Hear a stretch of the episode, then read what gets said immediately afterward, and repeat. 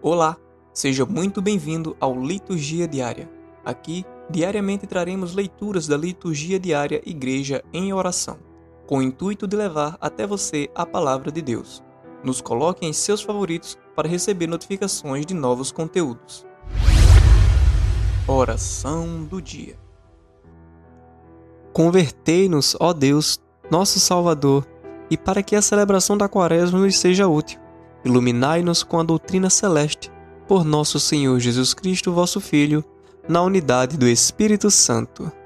Amém. Primeira leitura.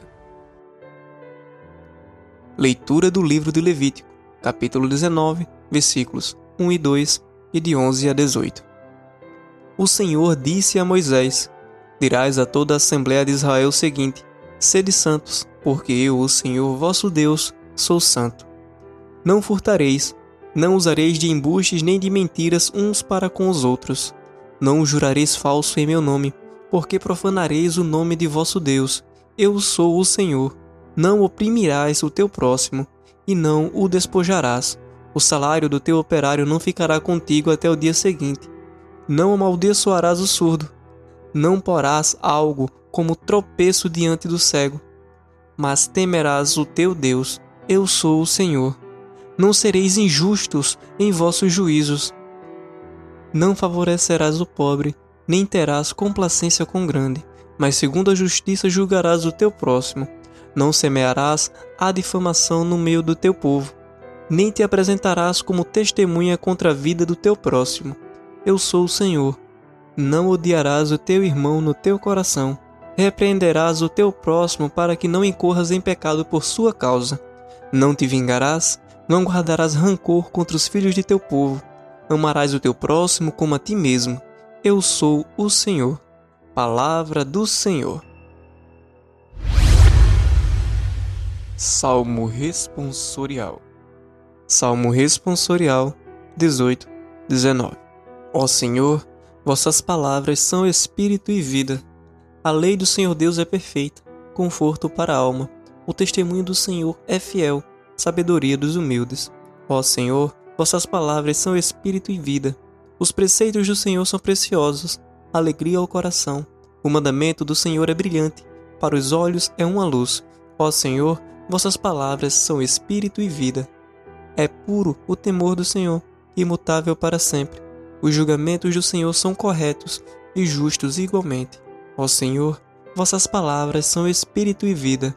Que vos agrade o cantar dos meus lábios e a voz da minha alma. Que ela chegue até vós, ó Senhor, meu rochedo e redentor. Ó Senhor, vossas palavras são espírito e vida. Evangelho Proclamação do Evangelho de Jesus Cristo, segundo Mateus, capítulo 25, versículos de 31 a 46. Naquele tempo, disse Jesus a seus discípulos: Quando o Filho do Homem voltar na sua glória e todos os anjos com ele, sentar-se-á no seu trono glorioso. Todas as nações se reunirão diante dele e ele separará uns dos outros, como o pastor separa as ovelhas dos cabritos. Colocará as ovelhas à sua direita e os cabritos à sua esquerda. Então o rei dirá aos que estão à direita: Vinde, benditos de meu Pai, Tomai posse do reino que vos está preparado desde a criação do mundo, porque tive fome e me deste de comer, tive sede e me deste de beber. Era peregrino e me acolhestes, nu e me vestistes, enfermo e me visitastes, estava na prisão e viestes a mim. Perguntar-lhe-ão os justos: Senhor, quando foi que te vimos com fome e te demos de comer, com sede e te demos de beber? Quando foi que te vimos peregrino e te acolhemos, nu e te vestimos? Quando foi que te vimos enfermo ou na prisão e fomos te visitar? Responderá o rei: Em verdade, eu vos declaro. Todas as vezes que fizeste isto a um destes meus irmãos mais pequeninos, foi a mim mesmo que o fizestes. Voltar-se-á em seguida para os de sua esquerda e lhes dirá: Retirai-vos de mim, malditos, ide para o fogo eterno destinado ao demônio e seus anjos porque tive fome e não me deste de comer, tive sede e não me deste de beber, era peregrino e não me acolhestes, nu e não me vestistes, enfermo e na prisão, e não me visitastes. Também estes lhe perguntarão: Senhor, quando foi que te vimos com fome, com sede, peregrino, nu, enfermo, ou na prisão e não te socorremos? Ele responderá: Em verdade vos declaro, todas as vezes que deixastes de fazer isso a um destes pequeninos, foi a mim que deixastes de fazer.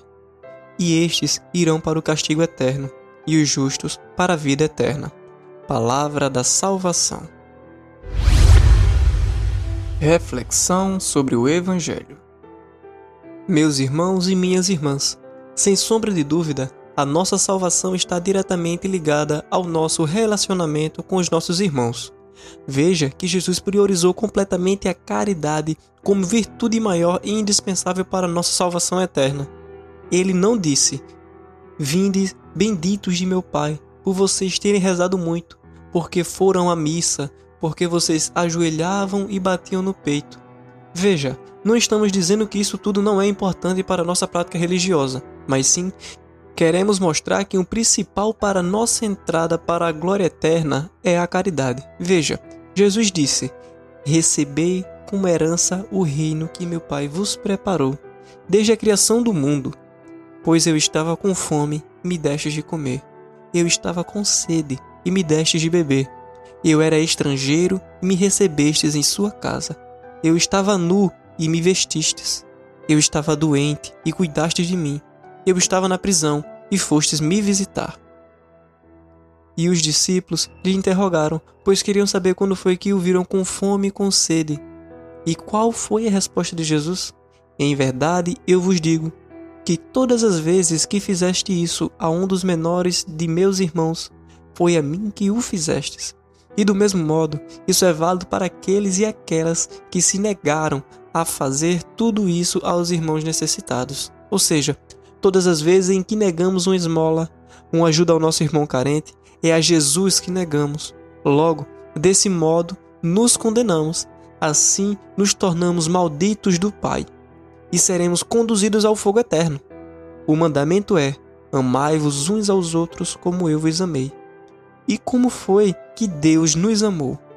Ele nos amou mandando ao mundo seu Filho para cuidar de nós, para cuidar dos excluídos, dos pobres, dos sem-tetos, para cuidar da nossa salvação eterna. Desse modo, o verdadeiro significado do amor é o cuidado. Quem ama, cuida. A mãe cuida do filho, da filha. Ela se preocupa para que não lhe falte nada. Ela exige que o filho leve o agasalho, e depois que esse mesmo filho atinge a adolescência, ele repudia os cuidados dos pais. Ele agora está preocupado com o que os outros adolescentes vão pensar e dizer sobre a sua conduta.